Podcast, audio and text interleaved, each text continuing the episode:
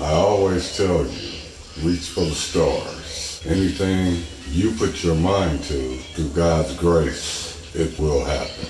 Diligent hands always become winning hands. Stay humble no matter how much success God gives you. The Lord is about to pour you a blessing bigger than you can imagine. You just need to stay true, love, and care for your family.